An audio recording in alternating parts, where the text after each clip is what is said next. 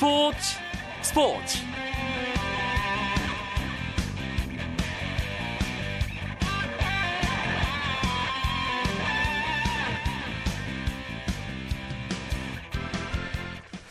안녕하십니까 스포츠 스포츠 아나운서 이광용입니다. 2014 프로야구 자유계약 선수 명단이 공개됐습니다. 올해 FA 자격을 얻은 선수는 삼성의 오승환, 장원삼과 두산 이종욱, 최준석, LG의 9번 이병규, 롯데 강민호, SK 정근우, 기아 윤성민, 이용규 등 총 21명입니다. 공시된 FA 자격 선수는 8일까지 KBO에 승인을 신청해야 하고 KBO는 신청 마감 다음 날인 9일 FA 승인 신청 선수를 공시하게 되는데요. 특히 이번에는 각 팀을 대표하는 간판 스타들이 자유계약 선수 자격을 얻게 되면서 아주 큰 야구 팬들의 관심을 모으고 있습니다. 이번 스토브리그에서는 어떤 팀들이 어떤 식으로 전력 보강을 이룰지 또 어떤 선수가 이른바 얼마만큼의 대박 계약을 이뤄낼지 아주 아주 궁금합니다. 수요일 스포츠 스포츠 재미있는 농구 이야기 준비하고 있습니다. 먼저 오늘 들어온 주요 스포츠 소식부터 정리해드리죠.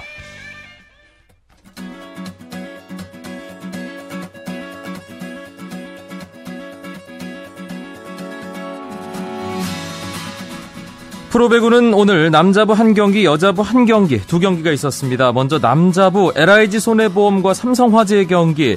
LIG 손해보험이 삼성화재를 세트스코어 3대 1로 꺾었습니다. LIG의 외국인 선수 에드가 삼성화재 코트를 맹폭했는데요. 44득점을 기록했습니다. LIG 손해보험의 시즌 첫 승을 이끌었는데요. 삼성화재는 외국인 선수 레오가 36득점을 기록하긴 했지만 공격 성공률이 50%에 미치지 못했습니다. 여자부에서는 KGC 인삼공사와 도로공사의 대결이 있었는데요. 인삼공사가 외국인 용병 니콜 포셋이 빠진 도로공사를 세트스코어 3대 0으로 완파하고 2연승을 거뒀습니다. 독일 프로축구 레버쿠젠의 손흥민 선수가 유럽 챔피언스 리그에 4경기 연속 선발 출전했습니다. 손흥민은 우크라이나의 돈바스 아레나에서 열린 A조 4차전 샤크타르 도네츠크와의 경기에 선발로 나와 후반 32분까지 활발한 움직임을 선보였지만 아쉽게 공격 포인트를 올리지는 못했습니다. 레버쿠젠은 샤크타르와 0대 0으로 비겨 A조 2위를 지켰습니다.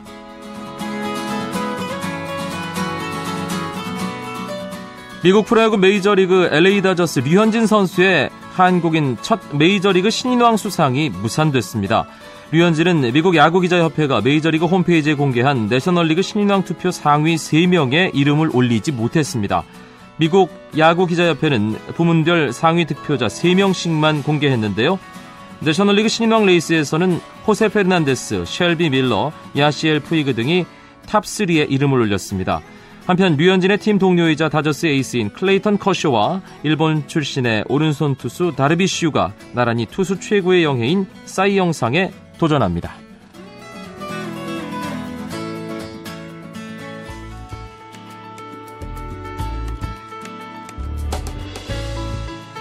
스포츠가 주는 감동과 열정 그리고 숨어있는 눈물까지 담겠습니다.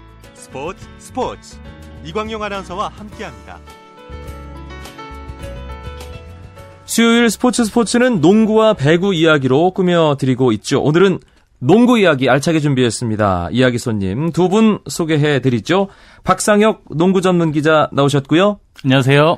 월간 루키 조현일 기자도 함께 합니다. 네, 안녕하십니까. 오늘 프로농구 두 경기가 있었는데 한 경기는 상당히 팽팽했고요. 한 경기는 막판에 한쪽으로 힘이 쫙 쏠렸습니다. 먼저 전주에서 열린 KCC와 동부의 경기 결과 박상혁 기자가 정리해 주시죠. 네, 일단 연장 접전 끝에 KCC가 92대 88로 5연승을 거뒀습니다. 동부는 반대로 뭐 6연패에 빠져들었는데 네. 그 연장까지 가는 과정이 아주 접전이었습니다. 4쿼터가 아주 팽팽했어요. 예, 장민국 선수가 오른쪽 45도에서 3점슛 성공시키면서 이대로 KCC가 승리하는가 싶었는데 5초도 채 남지 않았잖아요. 예, 그런데 마지막 0.5초 전에 역시 오른쪽 45도에서 동부 이광재 선수가 동점 역전을 성공시키면서 승부가 연장으로 가게 됐습니다. 네. 뭐 연장전 가서는 역시 초반에 강병현 선수가 3점슛 한 개 포함해서 5득점 올리면서 추- 기선을 잡았고요. 마지막에 김민구 선수가 득점 올리면서 KCC가 승리할 수 있었습니다. 연장은 확실히 5분밖에 안 되기 때문에 기선 제압이 중요한 것 같아요. 예, 특히 초반 1, 2분을 어떻게 잡아가느냐가 중요한데 그런 점에서는 KCC가 승기를 잘 잡았다고 할 수 있겠습니다. 네, 울산에서는 모비스와 KT의 경기가 있었는데 3쿼터까지는 참 팽팽한 분위기였거든요. 네. 이 모비스가 최근에 이기는 경기를 보면 음, 3쿼터 중반까지 팽팽하게 가다가 갑자기 흐름을 확 뒤바꾸는 경우가 많았거든요. 네. 네, 오늘 경기도 딱 그랬는데 아, 3쿼터 중반까지 접전으로 펼쳐지던 경기가 어, 갑자기 이 모비스 쪽으로 승기가 확 기울었습니다. 네, 그 중심에 바로 외곽 슛이 있었는데 사실 이번 시즌에 모비스의 외곽 슛이 말을 듣지 않았었거든요. 자, 하지만 3쿼터 후반부터 뭐 이대성 그리고 김종근, 박종천 자, 이런 선수들이 3점 슛 보물처럼 터트리면서 결국 78대 49로 승리를 했는데 자, KT 입장에서는 잘 버티다가 아, 4쿼터 막판에 에, 단 4득점으로 그쳤던 것이 오늘 경기 최대 패인이었습니다.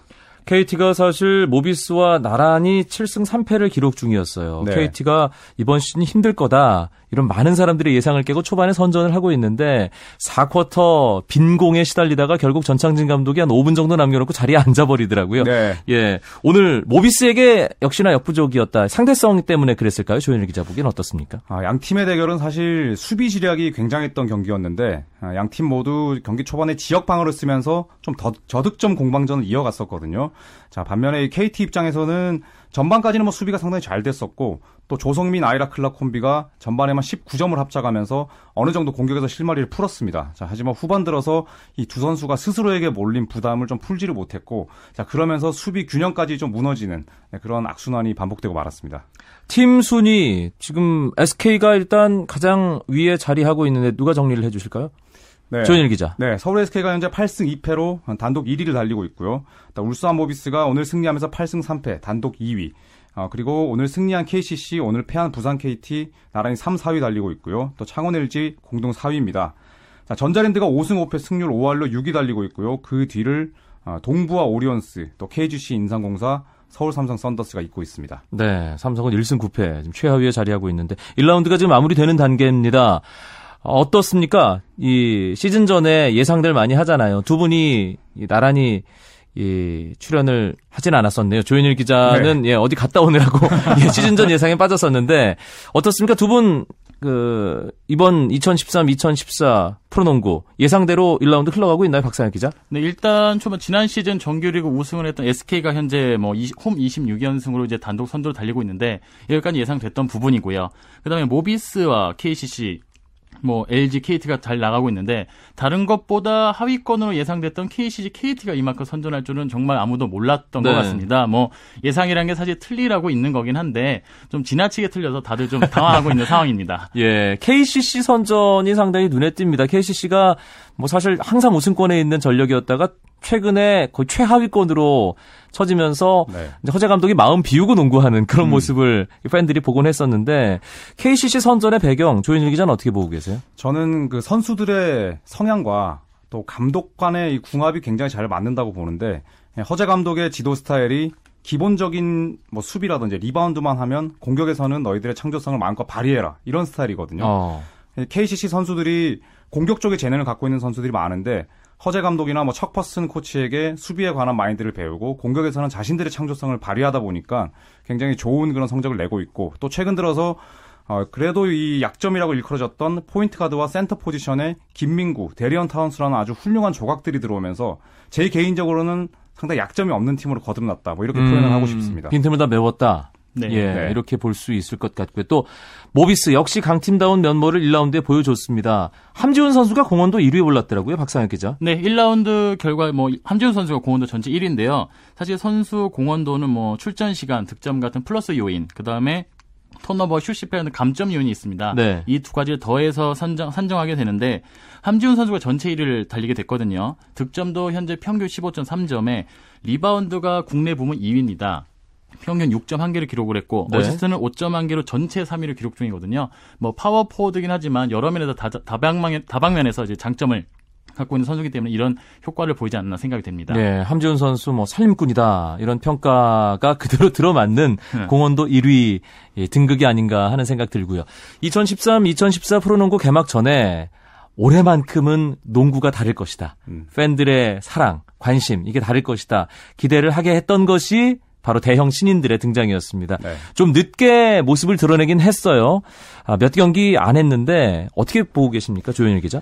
저는 개인적으로 이 루키들, 신인들이 잘해야 그 프로리그가 아, 살아, 산다고 저는 생각을 하는데 그런 측면에 있어서 봤을 때 올해 이 KBL에 데뷔한 신인들은 정말 현재까지는 굉장히 잘해주고 있다는 표현을 하고 싶고요. 최근 몇 년간 놓고 봐도 최고인 것 같아요. 그렇죠. 네. 예. 그래서 아, 결국 이름값을 지금 해주고 있지 않나 이런 생각이 드는데 아, 특히 두경민 선수는 신인들 가운데 가장 많은 네, 평균 14.8점을 올리고 있고요. 뭐한 데뷔 전부터 한 쿼터에 14점 몰아넣으면서 확실한 눈도장 찍었었고. 원주동부의 두경민 선수. 네. 그리고 현재 KCC에 뛰고 있는 김민구 선수. 어, 현재 평균 6.3개 어시스트. 이게 사실 프로 무대에서 이 정도 수치를 기록하기가 쉽지가 않거든요. 그렇죠. 네, 상당히 좋은 활약을 펼치고 있고 또 김종규 선수도 뭐 데뷔전에서는 부진했었습니다만 어, SK 만나서 20득점하면서 또 확실한 눈도장 찍었습니다. 네. 뭐 조현일 기자도 언급을 했습니다만 오늘 연장까지 갔던 전주 KCC와 원주 동부의 경기에서도 김민구와 두경민이 경기를 들었다 놨다 들었다 놨다 했어요. 예, 그렇죠. 사실 두 선수가 그 양 팀의 외, 포지, 외곽, 아, 취약 포지션이 외곽 득점에 아주 틀- 플러스 알파 역, 역할을 해주고 있는데요. 특히 동부 같은 경우는 현재 김준성 선수가 부상이지 않습니까? 그렇죠. 그 두경민 선수의 득점이 없었다면 정말 경기 자체가 프로가 힘들 정도로 그런 약한 전력 을 보여주고 있는데 그런 점을 잘 메워주고 있고요. 뭐 KCC 김민구 선수야 뭐 더 이상 설명 필요 없을 정도인 것 같습니다. 네. 김민구 선수는 언제 쇼타임을 예, 보여줄지 모르기 네. 때문에 상대 팀으로서는 상당히 경계를 해야 되고요. 창원 LG 김종규 선수 워낙에 지쳐 있는 상태에서 프로에 합류를 했기 때문에 그 부분은 감안을 하고 봐야 될 것 같기도 하고요. 또 경기마다 약간 기복도 있습니다. 그럼에도 불구하고 창원 LG가 김종규 선수 합류 이후에 좀 달라진 느낌이 들어요, 조현일 기자. 어, 창원 LG의 약점이 사실 토종 빅맨의 부재였는데 어, 김종규 선수가 합류하면서 뭐 팀 성적도 상승세를 타고 있고 그리고 또 홈팬들도 굉장히 열광적으로 변했고요. 무엇보다도 현재 김종규 선수만을 위한 그런 전술, 전략이 없는 상황에서 그래도 SK라는 강팀을 만나서 20점을 넣었고 또 물론 득점의 기복이 있을 수는 있지만 어, 굉장히 풍부한 활동량을 자랑하면서 수비에서도 전방위 활약을 하고 있거든요. 네. 김종규 선수가 급하게 데뷔한 것 치고는 뭐 아주 잘해주고 있다고 생각을 합니다. 사실 이 신인 선수들이 워낙 이름값이 있는 선수들이기 때문에 팬들도 상당히 기대를 했고 농구 조금이라도 관심 있는 분들 김종규, 김민구, 두경민 이런 이름들 다 들어보셨을 거란 말이에요. 네. 그렇기 때문에 어떤 팬 확보, 관중몰이에도 분명 긍정적인 효과가 있겠죠, 박상혁 기자. 아, 예, 물론이죠. 일단 지난 국제대회에서 세- 어, 두 선수가 워낙 김민구, 김종우 선수가 워낙 많은 활약을 해줬고요. 거기다가 뭐 두경민 선수의 득점력이 워낙 뛰어나기 때문에 새로운 활약, 신선한 활약이라는 면에서는 어떤 농구 팬들의 관심을 한 몸에 받으면 활약을 했고 특히 제가 지난 금요일에 LG 가서 창원 가서 직접 경기를 봤는데 김종규 선수가 일어나자마자 바- 박수들이 아주 환호성과 아. 박수들이 대단했었습니다. 예. 그만큼 새로운 스타일 활약을 많이 기다리지 않았나 생각이 됩니다. 네. 사실 전체 드래프트 1번이 김종규 선수고 가장 위력적인 선수로 평가받는 선수 역시 창원 LG 김종규 선수입니다. 다른 팀 감독들 이제 몇 경기 안 뛰어봤습니다만 김종규 선수에 대한 평가 어떻든가요 현장에서 조현일 기자 보기엔 우선 뭐 김진 감독부터 말씀을 드리면 김진 감독은 담당 팀인 김진 네. 감독 예. 자기 선수다 보니까 예. 잔소리를 아끼지 않으셨어요. 아. 네. 어, 일단 오세근이나 김주성 선수처럼 자신의 플레이 외에 동료들의 득점까지 좀 봐주는 그런 플레이가 필요하다.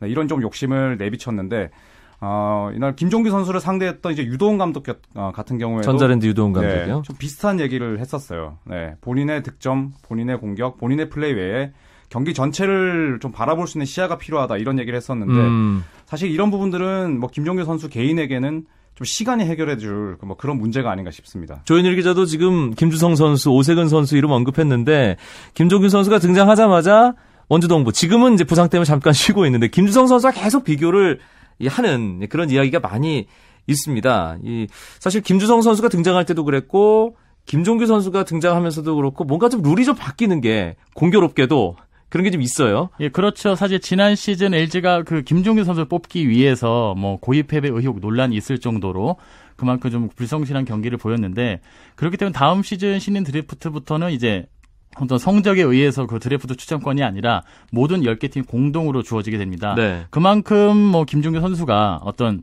존재감을 갖고 있는 선수로 평가가 되고요. 뭐 김종규 선수가 성장이 되면 정말 그 김주성 선수와 어깨를 나란히 할 수 있는 국내 빅맨이 되지 않을까 그렇게 생각을 해봅니다. 김주성 선수가 최고입니다. 지금 나이는 있지만 아직도 KBL에서 첫 손에 꼽히는 선수인 건 분명한데 조현일 기자, 박상혁 기자 어떻습니까? 김주성 선수급 혹은 그 이상으로 김종규 선수가 갈 수 있을까요?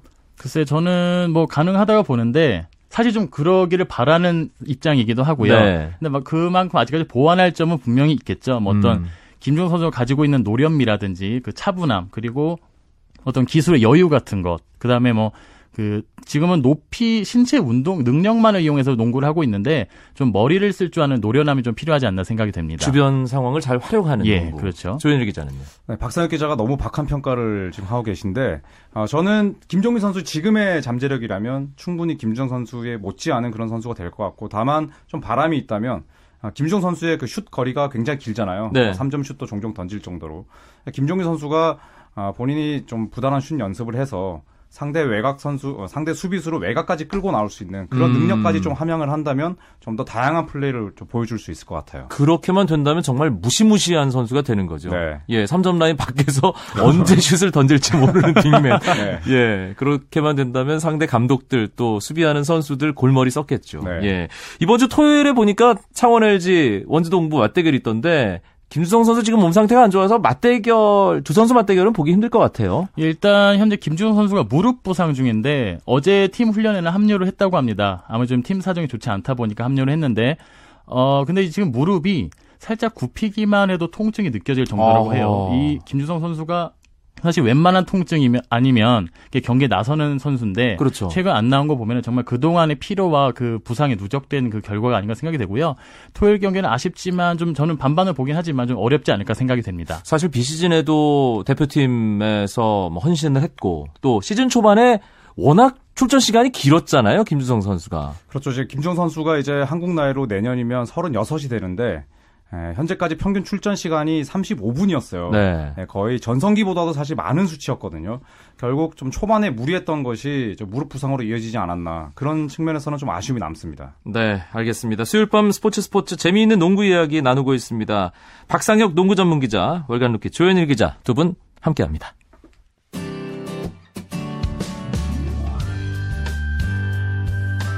스포츠를 듣는 즐거움 스포츠 스포츠 이광용 아나운서와 함께합니다. 수요일 밤 스포츠 스포츠 농구 이야기 나누고 있습니다. 여자 프로농구 시즌도 시작되죠. 박상혁 네, 기자. 예, 그렇죠. 이번 주 일요일이죠. 11월 10일 우리은행과 신한은행 개막전을 시작으로 약 6개월간의 대장정에 돌입하게 됩니다. 지난 시즌과 비교해서 달라진 점이 있을까요? 어, 많은 부분이 사실 바뀌었는데요. 어, 지난 시즌까지는 총 여자 프로농구 6팀 중에 4팀이 플레이오프에 진출했었는데 이번 시즌부터는 이제 3팀까지만 출전을 하게 되고요. 어, 1위 팀, 이제 3위 팀과 2위 팀이 붙고 또 2위 팀과 1위 팀이 붙는 어, 그런 제대로 채택하면서 1위 팀에 대한 많은 이점을 주는 네, 그런 형식으로 바뀌었고 네. 아, 그리고 이제 국제 농구 룰에 좀 맞, 맞춘 그런 경기 내적인 변화도 있었습니다. 아, 예전에는 선수나 감독이 이제 직접 음, 데드볼이 아닌 상황에서도 어, 작전 타임을 요청할 수 있었는데 아, 이제 그런 부분들이 없어지면서 어, 이제 우리나라 농구 선수들의 어, 이제 예를 들어 세계 무대에 갔을 때 그런 적응력을 키우기 음. 위한 의도로서 어, 그런 룰들이 좀 많이 바뀌었습니다. 지난해 우리은행이 우승을 한 비결이 엄청난 체력 훈련이다. 이런 뒷얘기가 나왔잖아요. 그래서 비시즌에 각 팀들 선수들이 거의 예 무슨 지옥 훈련 음. 뭐 비슷하게 했다는 얘기가 있던데요. 박상혁 기자 어떻습니까? 실제 그랬나요? 예, 사실입니다. 예. 그 아무래도 우승팀을 뭐 따라하는 게 아무래도 다른 팀의 어떤 뭐 경향이라고 할까요? 아무래도 우리은행 선수들이 그렇게 뭐 특출난 선수가 없었는데도 우승했기 때문에 다른 팀마다 막 오전, 오후, 뭐 야간까지 이어지는 훈련을 했고요. 그만큼 뭐 특히 미디어 데이 때는 신한에서 우승을 훈련을 많이 안 했다. 그런 감독이 얘기하니까 선수들이 반발할 정도였는데 그만큼 좀 많은 훈련량을 가졌다고 다들 들었 했습니다. 우리은행이야 디펜딩 챔피언이니까 당연히 올해 또 우승을 노릴 테고요. 가장 전력적으로 향상된 팀은 어디라고 보세요? 조현일 기자. 저는 전력이 향상도 됐고 또 좀 단단해진 팀으로 어, 구리 KDB 생명을 좀 꼽고 싶은데 네. 뭐 신정자, 강영숙, 이연아, 한채진, 뭐 이경은 전부 국가대표급으로 이제 꾸려진 팀이지만 사실 지난 시즌 중반에 3대3 트레이드로서 어, 좀 조직력 부분에서 좀 아쉬움을 남겼었거든요. 그러면서 선수들 이름값에 비해서 어, 플레이오프 진출을 좀 하지 못해서 아쉬움을 남겼었는데 뭐 이번 시즌부터는 어, 비시즌에 같이 훈련도 했고 또 선수들 몸 상태도 좋고 또 새로운 감독까지 왔거든요. 어, 게- 상당히 좀 탄탄한 전력을 좀 보여주지 않을까 네, 그렇게 예상을 하고 있습니다. 개막에 앞서서 여자 프로농구 시범 경기가 펼쳐졌잖아요. 시범 네. 경기를 통해서 물론 시범 경기지만 그래도 아, 시즌의 전체적인 판도 전망해 볼 수 있는데 어떻게 예상들이 나오고 있습니까, 박상혁 기자? 아, 일단 대부분 저는 개인적으로 2강 2중 이야기라고 표현하고 싶은데요. 일단 2강은 우리은행과 신한은행이고요. 2중은 KB스타즈와 KDB생명 그리고 2약은 역시 삼성생명과 하나 외환으로 꼽고 있습니다. 네. 뭐 아무래도 우리 신한은 그 뭐 우리은행 지난 디펜딩 챔피언이고 신한은행은 뭐 5년 연속 챔피언 팀이고요. 그렇기 때문에 두 팀이 역시 올해도 결승을 다투지 않을까 싶고 뭐 이중은 지금 KDB 생명이 올라왔기 때문에 KB와 어깨를 나르지 나란히 하지 않을까 생각이 됩니다. 조현일 기자는 어떻게 전망하세요?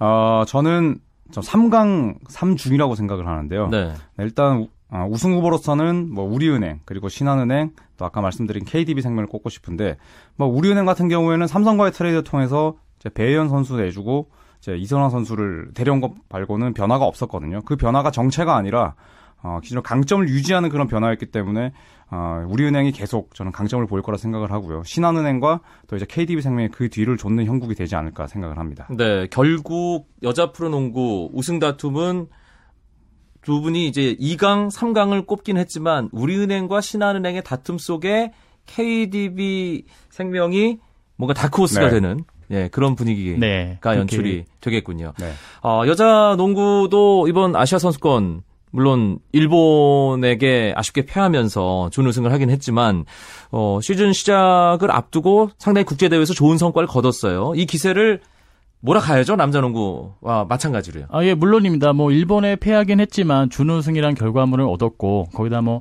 내년에 있는 세계 선수권 대회 티켓도 따냈습니다. 뭐, 결과물 분명히 있고요. 그, 그리고 그, 그 대회에서 나온 문제점이 있기 때문에, 하지만 그 문제점을 보완한다면 또 역시 좋은 결과물을 내지 않을까.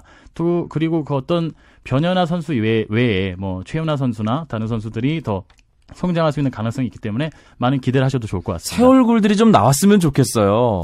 조현일 기자. 그렇죠. 사실 뭐 일본이나 중국이 이제 세대 교체를 하고 있는 것에 반해서 우리나라는 아직도 30대 선수들의 네, 비중이 많을 정도로 좀 아쉬운데 뭐 언젠가는 네, 세대 교체 예, 그 기수들이 꼭 나타날 겁니다. 네, 올해 기대하는 새 얼굴 두 분 한 선수씩만 꼽아주시죠. 아, 저는 오늘 이제 드- 여자농구 드래프트가 열렸는데 어, 1순위로 뽑힌 신지연 선수를 꼽고 싶습니다. 네. 뭐 고등학교 대회에서 61점을 올릴 정도로 아주 뛰어난 활약을 아. 보였는데 뭐 아직까지 좀 적응 시간이 필요하지만 역시 기대를 할 만한 유망주가 아닐까 생각이 됩니다. 조현일 기자. 네. 저는 신한은행의 곽주영 선수 꼽고 싶은데요. 네, 이번 아시아 선수권 대회에서 발목 부상 있기 전까지 굉장히 좋은 활약했었고 음. 또이 선수가 외곽슛 정확한 빅맨이거든요. 거기다가 얼굴도 예쁩니다. 네, 이 선수 꼭 네, 주목해 주시기 바랍니다. 알겠습니다. 여자 프로농구 오늘 일요일 낮에 KBS를 통해서 우리은행과 신한은행의 경기 함께 하실 수 있다는 것도 알려드리겠습니다.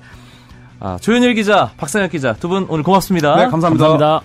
10시 10분부터는 신성원의 문화공감 이어집니다. 저는 내일 9시 35분에 다시 뵙죠. 아나운서 이광용이었습니다. 고맙습니다. 스포츠 스포츠